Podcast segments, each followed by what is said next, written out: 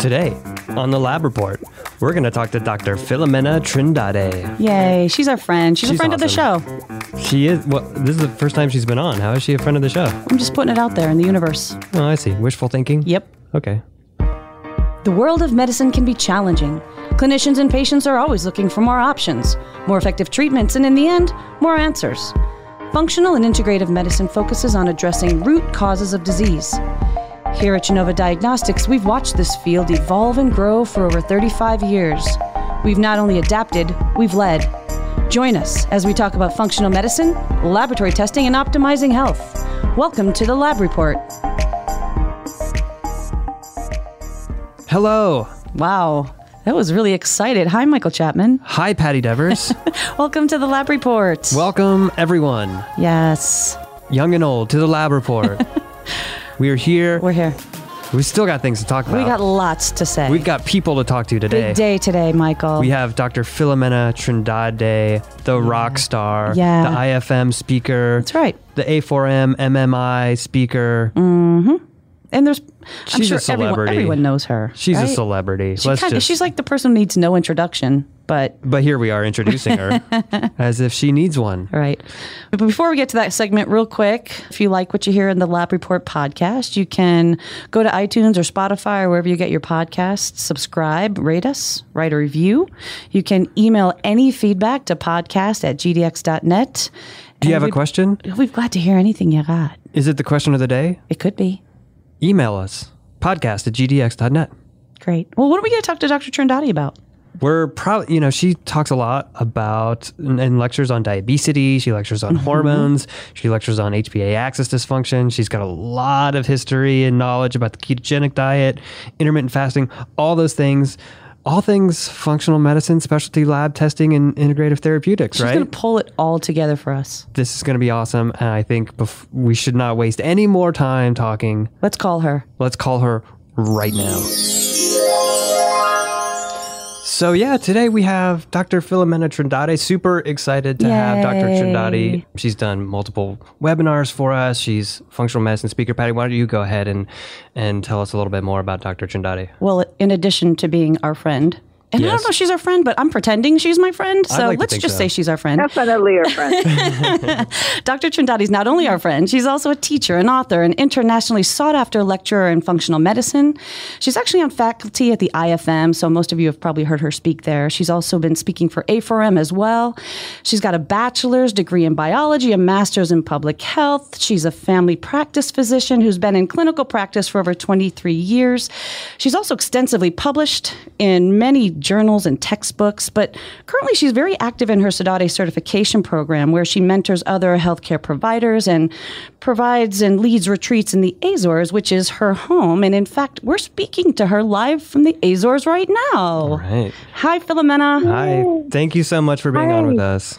It's my pleasure. Thank you for inviting me. Yeah, you're very welcome. So, I'll never miss an opportunity to talk to the two of you, ever. You know, one of my f- kind of first questions is, you know, you speak a lot about diabetes as a clinician. You lecture a lot on diabetes. It's certainly a, a big problem when it comes to the overall healthcare burden and challenges. But I'm just wondering, from a personal standpoint, what what made you kind of go into this specialty of diabetes as a clinician? Well, more than anything, it was sort of serendipity.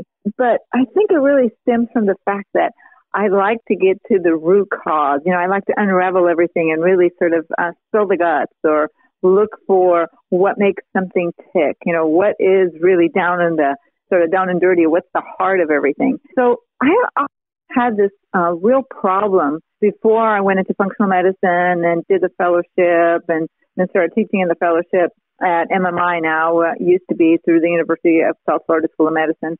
Before I did all that, and I was just in clinical practice and I was really trying to change my patients' lives to figure out what can I do to help them help themselves.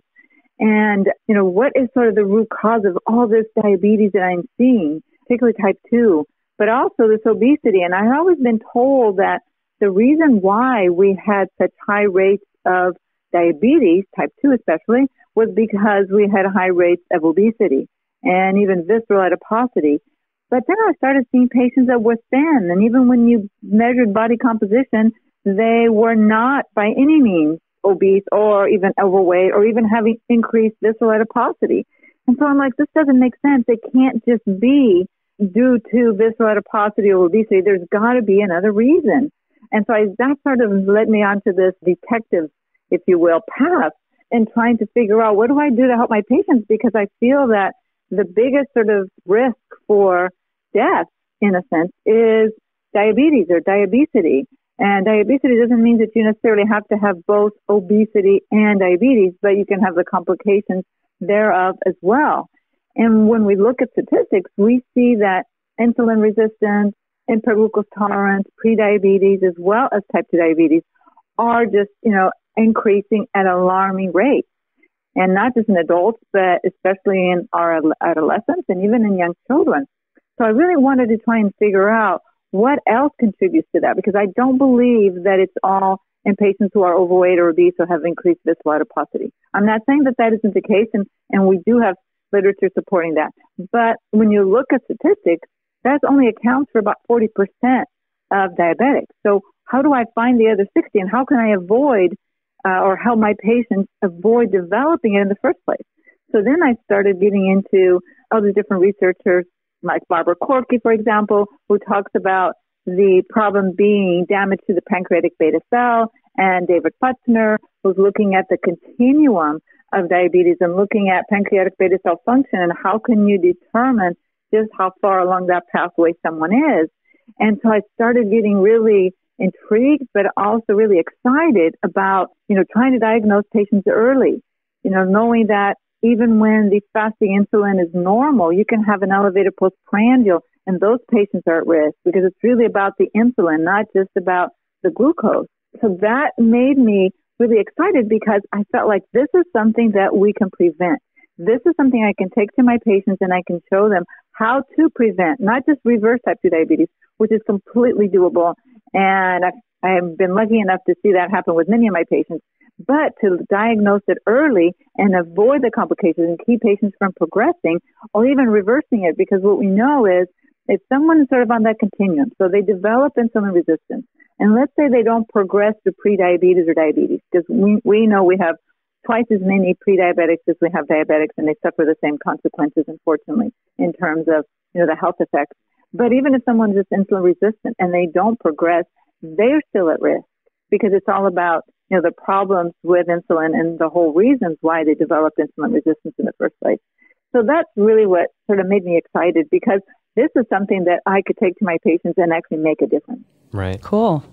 That's that's all really interesting, and I think one of the things that always stands out to me is when you present some of the data around the the population that are pre-diabetic or diabetic that don't fit that standard mold. You know, the the, the standard mm-hmm. overweight or obese as we right. think being associated with metabolic syndrome, and it, it begs the question: at this point in your practice, are you pretty much just screening everyone for you know elevated insulin levels and and insulin resistance is that kind of where this has taken you or are you still looking out for certain signs? No i, de- I definitely look for certain signs because you know i'm all about how much can we glean from the physical exam and someone's you know prior history not just their medical history but their social history their hobbies you know you name it. But also looking at the fact that we know that 25% of completely normal weight patients actually it's more than 25 it's, it's almost 30% of those patients that are normal weight, normal body composition, walking into your office are insulin resistant. Actually, they can even fulfill criteria for the cardiometabolic syndrome.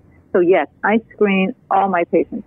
I really start with my physical exam and sort of my clinical suspicion because we don't have a lot of tools for early diagnosis. I mean, we have adiponectin. We know adiponectin decreases before insulin increases, for example, mm-hmm. particularly if you're looking at fasting insulin. But the fact is that now we know some people maintain their adiponectin levels and they may be already on, um, be insulin resistant. Wow. So yes, I pretty much have a high index of suspicion. Even if someone's fasting insulin is totally normal, let's say their hemoglobin A1C is totally normal, I will do a postprandial, like a 30 minute. I usually like doing a 30 minute and an hour insulin level. And, you know, I have yet to say there isn't any of those patients that they didn't have an elevated postprandial. Right. And of course, wow. you're sort of starting that. That's sort of the basics. You just need to figure out what what was the trigger, what caused it, because it's so much easier to reverse than if they're already uh, pre-diabetic or even just impaired glucose tolerance. Mm-hmm. It's it's that whole continuum. The earlier you can catch, the easier it is to reverse.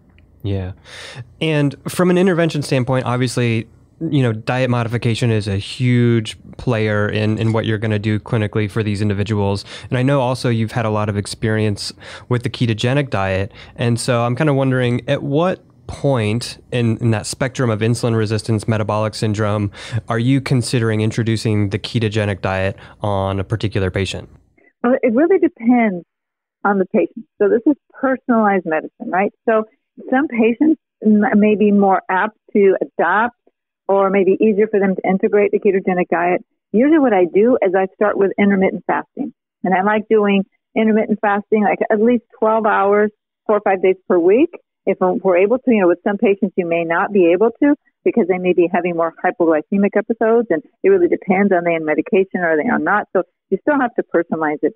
But I usually try to get all my patients to do some type of intermittent fasting. And I like the intermittent fasting where you're going from dinner uh, one night till breakfast the next morning and make sure that they're having at least 12 hours. And then I like doing incrementally increasing it to 14 hours, 16 hours. Usually to start off with, sometimes 12 hours is enough. Sometimes it's not. You know, it, it all depends sort of on the patient. But ideally, I'd like to have them at least two or three days a week where they do 16 hours and then the rest where they try to do at least 12 hours. If they're able to maintain that and let's say that they're not having any hypoglycemic episodes. I will try them, even if not in a full, in a complete ketogenic diet, at least a partially ketogenic diet or intermittent, have them in intermittent ketosis, mm-hmm. just because of the health benefits. And by intermittent ketosis, I mean those patients that may be in ketosis part of the day, but maybe they're not all day long. So maybe let's say in the morning they are, but by the dinner time, maybe they won't be in, in ketosis anymore. Really depends. Other patients especially those patients that, let's say, have already a diagnosis of type 2 diabetes. In many cases, they may need to be in full blown ketosis before we can sort of reverse the uh, type 2 diabetes. Uh, but in many cases, it's not just about the diet, it's also about the lifestyle and the amount of stress in their lives. Because I truly believe that when you look at the literature about ketogenic diets in general, about 13% of the people are said to not be able to go into ketosis. I have not had that experience with my patients. Mm. Now, granted, you know, I don't see thousands and thousands of patients a year, but I see a fair share. And what I find is when you personalize it to that patient, in many cases, actually in all cases, I've not yet had anyone that could not go into ketosis. But having said that, you really need to look at all these different factors. For example, if they're really stressed or they have a high stress job and their cortisol through the roof, no matter what diet you put them on, it's going to be really hard to get them into ketosis, mm-hmm. right? Because if they're elevated cortisol, that's going to increase insulin, you know, they're inflamed. But when you try to control for all that and you really try to get their heart rate variability up and their stress levels down and their cortisol levels down, and you really work to see sort of what are all the triggers. In other words, why do they become type 2 diabetic or insulin resistant? Is there toxins? Is there a hidden infection? Is there a hormone imbalance elsewhere? You know, because we know insulin is a major hormone with a lot of downstream effects, you can have hormone abnormalities and the other hormones that could be causing the insulin resistance.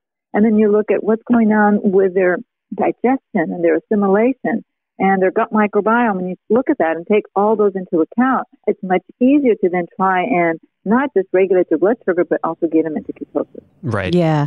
And actually, you know, Michael and I have focused a lot on gut health and, and digestion absorption in the first several episodes of this podcast. And we talked a lot about how the HPA axis interacts with the gut and all the things you can see from that. But mm-hmm. the bigger question, you know, even when we had Liz Lipski on the show and we talked a lot about dietary changes, like you're talking ketogenic diet and fasting diets, are there specific things that concern you about the microbiome? And what are the things you're watching out for in the GI tract with dietary changes and insulin resistance, for example? That's a great question because one thing that I did in the very beginning is, and first of all, let me just back up and say, when I talk about the ketogenic diet, we're not talking about the, you know, 1936 typical ketogenic diet. We're talking about the modified ketogenic diet where, yes, you're getting into ketosis and you're eating high amounts of fat, but it's healthier fat. And we're also not stopping any of the green leafy vegetables or any vegetables at all. And we may even be including some fruits, but they're going to be the very low glycemic load fruits.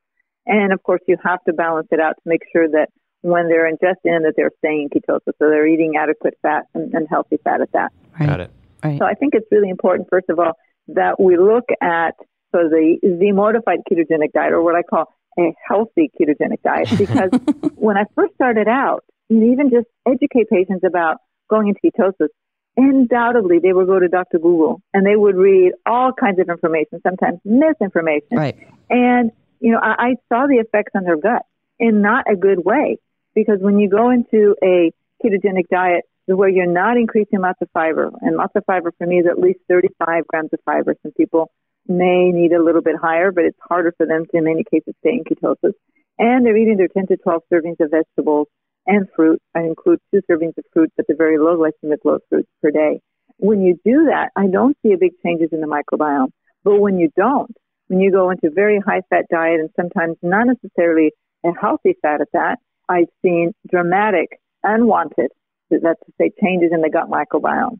But when you really increase the fiber and the green leafy vegetables, they're able to get the benefits of being in a ketogenic diet and not have the sort of bad effects on the gut microbiome. But again, some of this I really had to learn through experience and not necessarily, especially in the early days, through any literature. Yeah.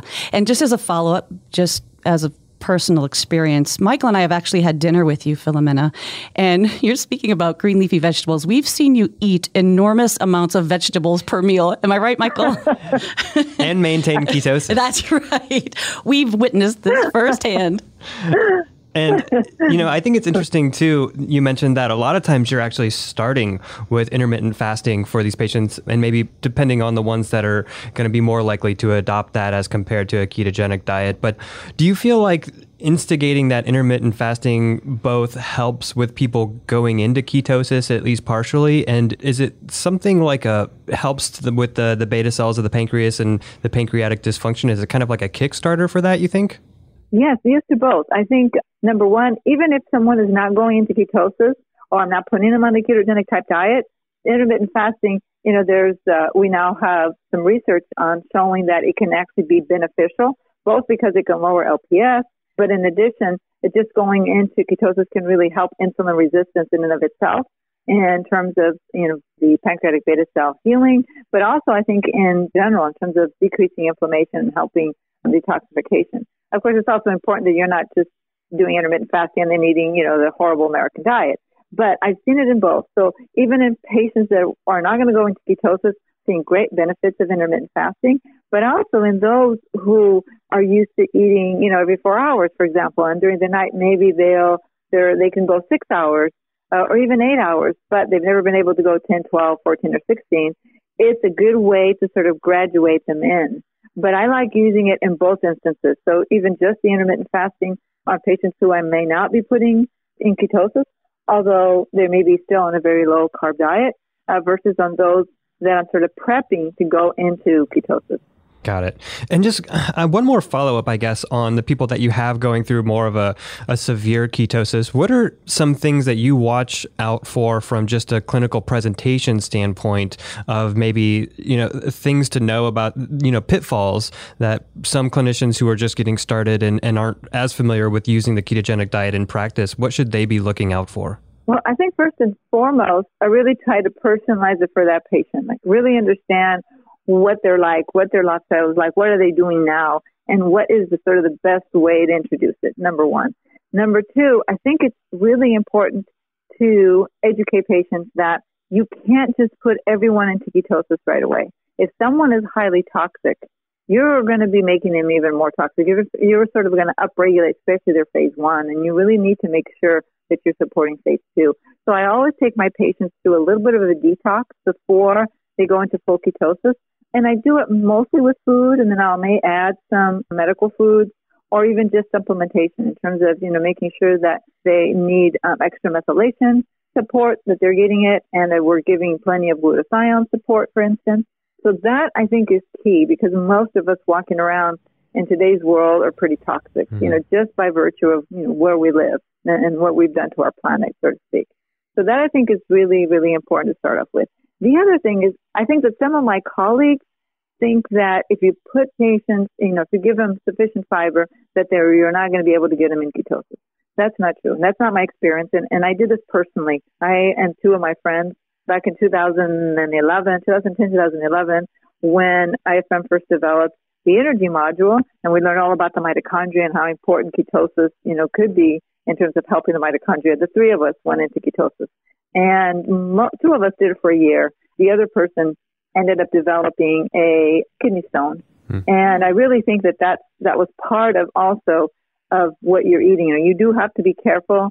Uh, you especially have to be careful about the oxalates and the fact that you can get stones. I have never seen that happen with my patients because I think I give them so much stuff to help them to detox, but I also put them on a probiotic. I make sure that they are eating fermented foods, especially fermented with Lactobacillus plantarum, which helps degrade oxalates and histamine also. And we have good studies on it in terms of helping reverse insulin resistance. So I think if you look at sort of the terrain and you try to prepare your patients as much as possible of looking at the mug gut microbiome and not forgetting about helping them detox, especially before you put them in ketosis, making sure that they're eating sufficient fat and that it's healthy fat, but also that they are especially, you know, that you're doing all that you can to help and promote, you know, the gut microbiome. Because if they're just eating lots of fat and it's not the healthy type of fat, you can negatively impact the, the gut microbiome. So it's not just about the fat, it's also about the fiber and supporting the gut microbiome as much as you can. And I think it's important too that we try and, and look at sort of what is the impact that we're going to have in our patients. Is this going to be something that's highly stressful and it's going to make them even, you know, they're more stressed than they already are? Then I, I think maybe it's not the best type of diet to put them on. But I always say that a well-educated patient is not only a compliant patient, but it's a successful patient. Great. So I really take a lot of time in explaining this to, to patients and making sure that it's something that they're willing to do. You know, you have to look at sort of the risks and the benefits or the pros and cons.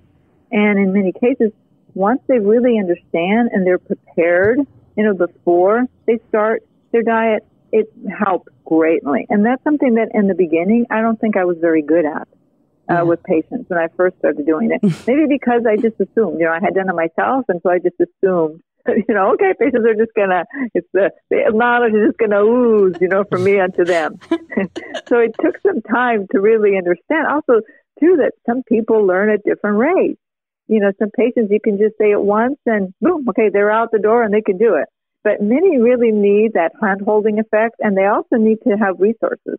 So I think it's really important that whatever we say, we give them handouts and we give them support and that we sort of manage where they're getting their information from because there's a lot of information out there and some of it is not sort of the best or it's not not always completely accurate either.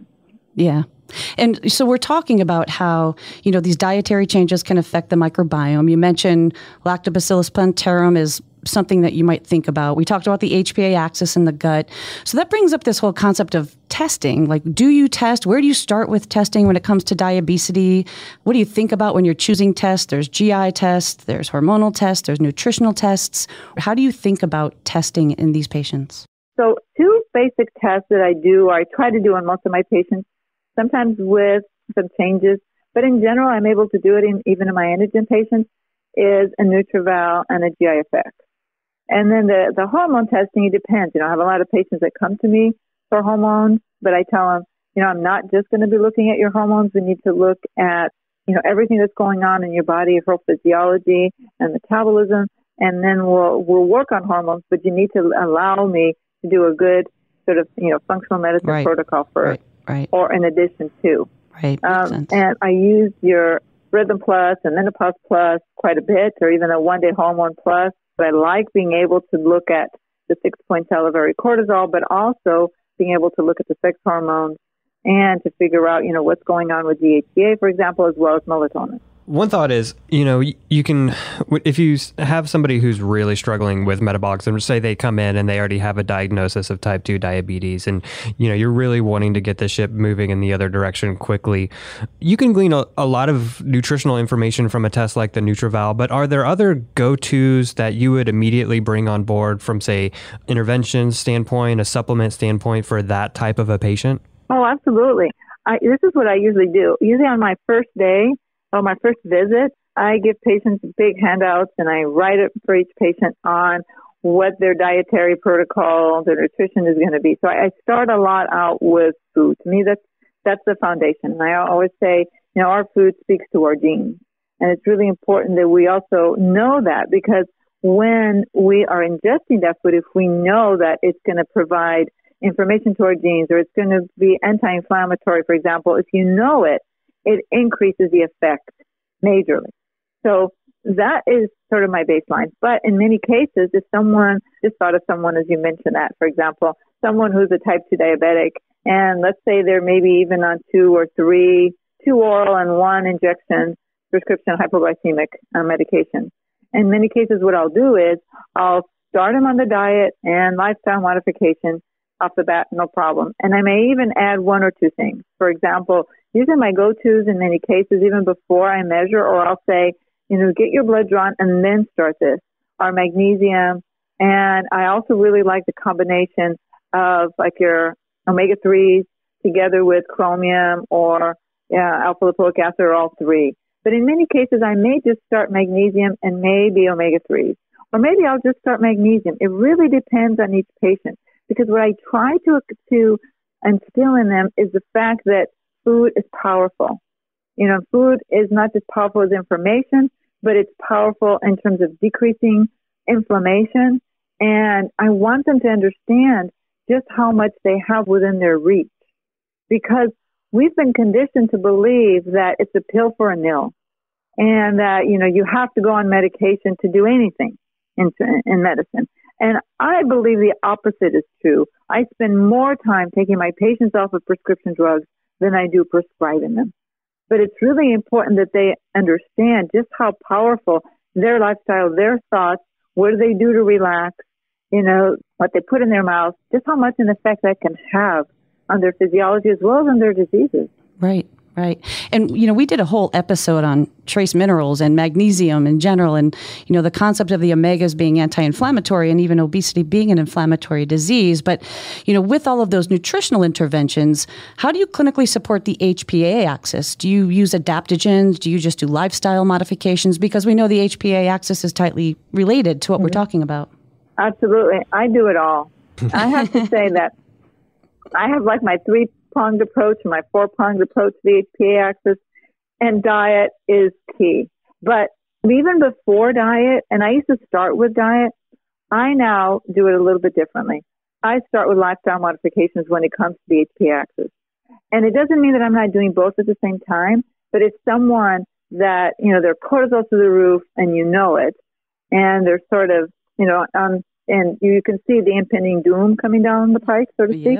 I need to really instill in them just how important lifestyle modification is and that I can give them the best supplements in the world, the best adaptogens, which I use a lot of. But if they don't change the way they see themselves in the world, the, the way they act, and if they don't start some things, some protocols or some exercises, you know, I'm, exercise in parentheses, to really help, you know, decrease the effects of the stress on their body or even just decrease the stress in their lives, period, mm-hmm. that no matter what else I do, I can't get them totally well. They may get a little bit better, but we're not going to get them totally, totally better.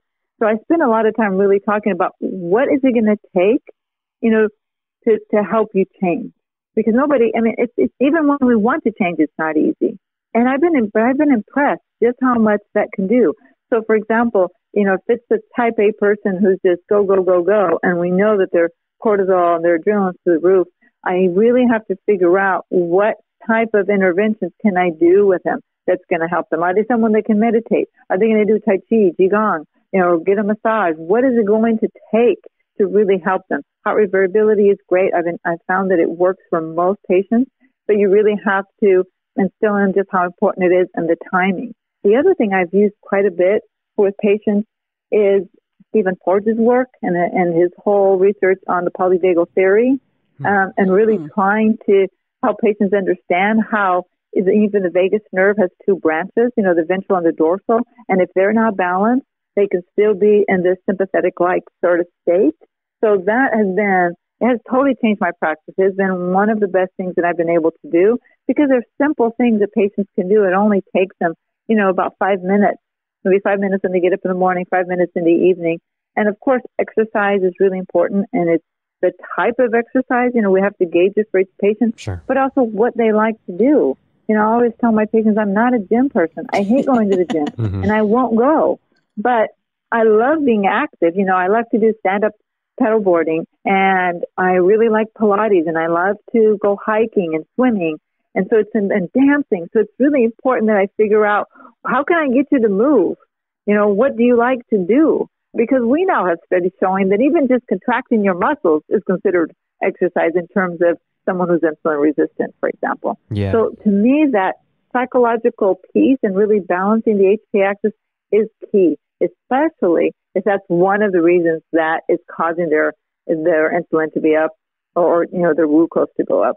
You know, I remember when I was a nonprofit and patients would come in, especially diabetics, you know, type two diabetics, uncontrolled, and I would ask them, you know, why do you think your diabetes is so out of control? And they're like, well, it's not what I'm eating. I think it's the stress. Or it's, you know, my husband's abusive or I'm having problems with my kids. And sometimes I'd say, is that really, is that a little bit of a scapegoat or is that really true?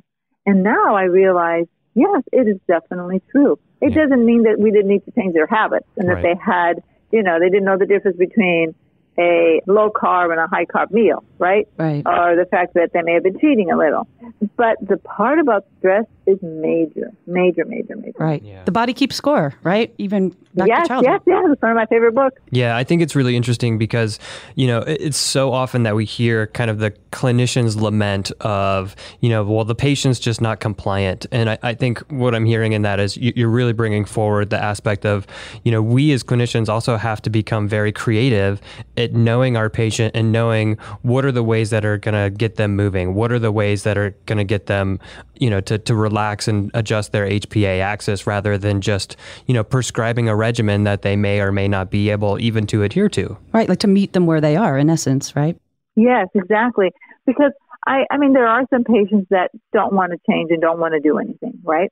But even in those patients, I, I'll, I'll question them. I'll say, well, are you ready to accept the consequences? Right. Because I can mm. predict what's going to happen to you within five years if you continue on this path. And maybe no one's ever said that to you, but I'm here to say it Tough because we now have the technology. We know, you know, if someone's an uncontrolled diabetic with a hemoglobin A1C of 8.9, within five years, most likely they're going to have a stroke.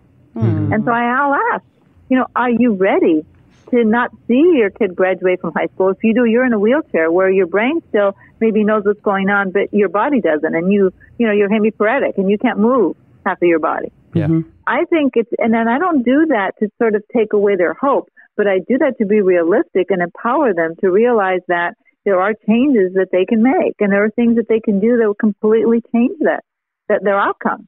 Because most patients think that it's sort of uh, in the ethers, right? It's above them. They, there's nothing they can do.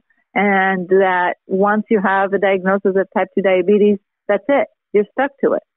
No. Well, not taking ICD-10 codes aside, right? because with ICD-10 codes, once you have the diagnosis, you can con- say it's control, but you can't say they don't have it, unfortunately. Right. You know, I tell my patients there is a cure for type 2 diabetes, but it's, you know, and it, and it's not in a lot of drugs, and sometimes we use them too. You know, I have patients that are on both, but it's really about lifestyle and figuring out what was a trigger and reversing that and really helping you to figure out what does your body need you know, yeah. to reverse it and to be healthy. Yeah, and I think it's it's really challenging too, especially in in today's sort of fast pace, you know, work work work type A culture. You know, I'm just thinking of one person in mind. You know, we'll we'll call him M Chapman, or maybe that's not HIPAA compliant. Maybe we'll call him Michael C. He's but, the worst. You know, he um, uh, you know, it's it's really hard to sometimes do all the things that this particular person knows maybe he should be doing from a, a meditation standpoint, from right. an exercise standpoint, and so So yeah. you know to to readjust that focus on on what what the perspective is five years, ten years, mm-hmm. twenty years, and also to to become creative about you know this is this is what you have. How are you going to adjust it? Right. Like you know, you know what I always say to my patients is, okay, this is what you need to do. How can you help me devise a plan for you to do it? Nice. Because nobody's perfect. Mm-hmm. We're all going to cheat. And I, and I tell them I cheat, and I'm sure you do too. But my job is not to tell you not to cheat, because that goes against human nature. My job is to tell you how do you cheat smartly, because you undoubtedly will cheat. But when you have that piece of cake, what else can you do to offset that? Well, you can eat a little bit more protein. You can eat a little bit more healthy fat. You can eat, a, you know, big pizza or a big plate of veggies or a combination thereof. Right. Because it's not about, no, don't do it because we are going to do it. I do it. Everybody does it. It's more, how, what can we do to offset that time when you do cheat? And I'm not saying you're going to cheat all the time, but I'm saying pick your battles. When you do, enjoy it to the fullest. But then let's see what else can we add so that there's less of a downstream effect on your body. well, and with that, you know, speaking of cheating, I guess I have smart. a, I have a question. Do you like sandwiches? well, I've had to adjust sort of my definition of sandwiches. Because first of all, you know, I grew up eating what we call them suns, which is basically a sandwich, but it's made with a sweeter type of bread and it's homemade bread and they were very good. But I have not eaten bread in ages. So now what I call a sandwich is basically making something we call bolo, which is kind of like a thick tortilla, but it's made out of corn and it's corn that I grow. And then you can put anything. So imagine two pieces, like just like as if you were going to make a quesadilla, for example. Okay. Mm-hmm. Right with a tortilla. This would be bolo, which is is a corn, say like a thick corn tortilla, but it's a little, it's made a little bit differently.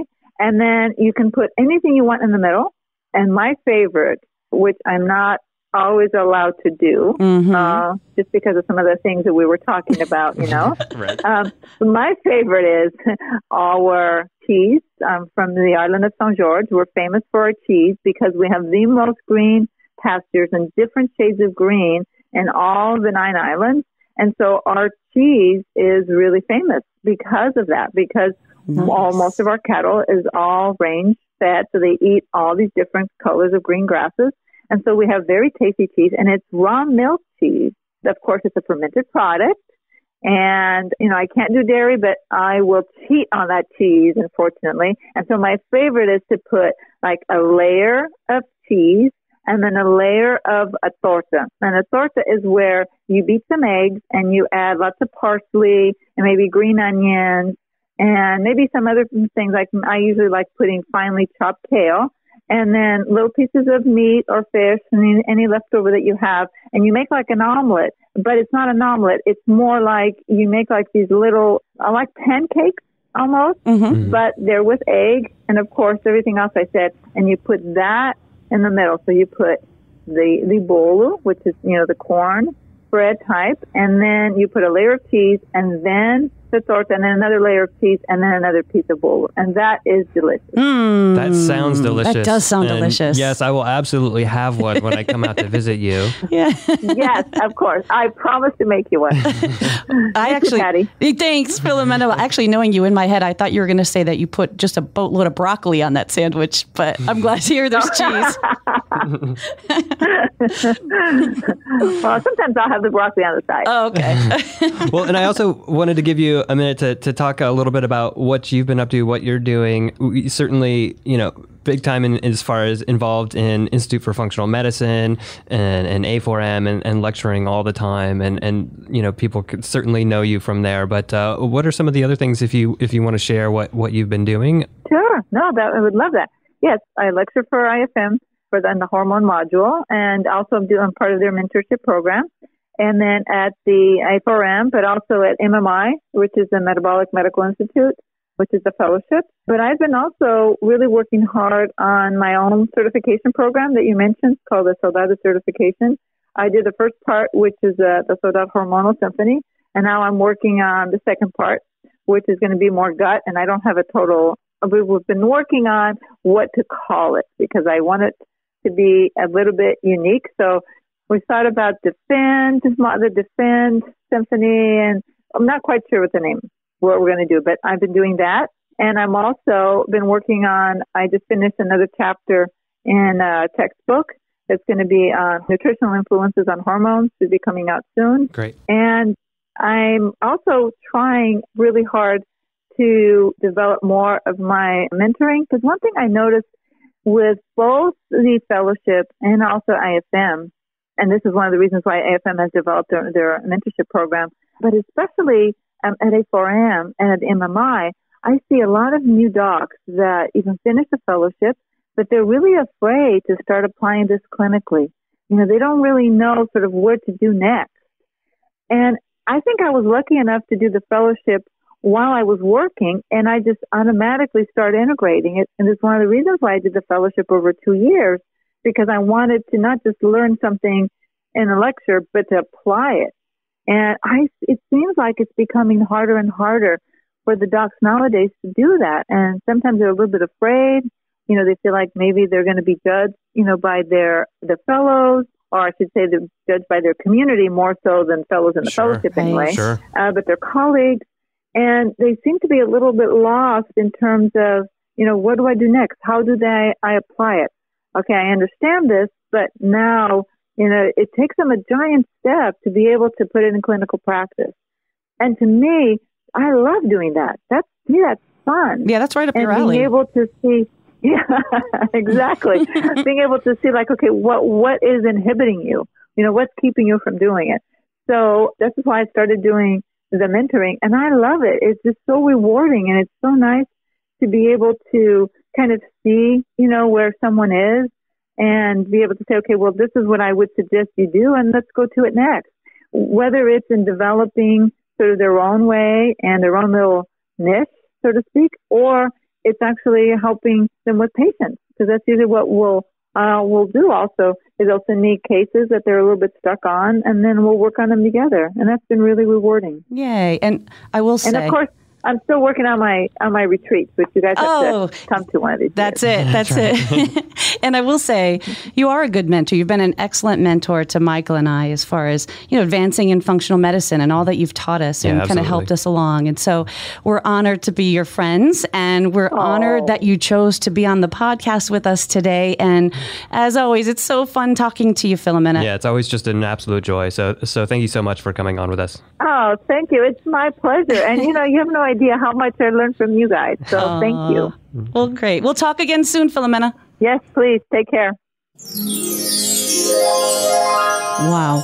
We, Yeah. we literally just beamed her back to the Azores with that little magical sound. Yeah, I know. I didn't even mean to. I just hit the wrong button on this board here. I was trying to hit hit that one, and now she's gone. I don't. I can try and bring her back, but um, it's just. Too many buttons. Too many buttons. I'm gonna have to But to transport someone, call her and apologize. if, if you're going to send someone that far, do you have to push the button really hard? well, I did. Oh, So that may have been the problem. I didn't was it. realize they were that responsive too. I need to read the instructions on this thing. probably a good idea.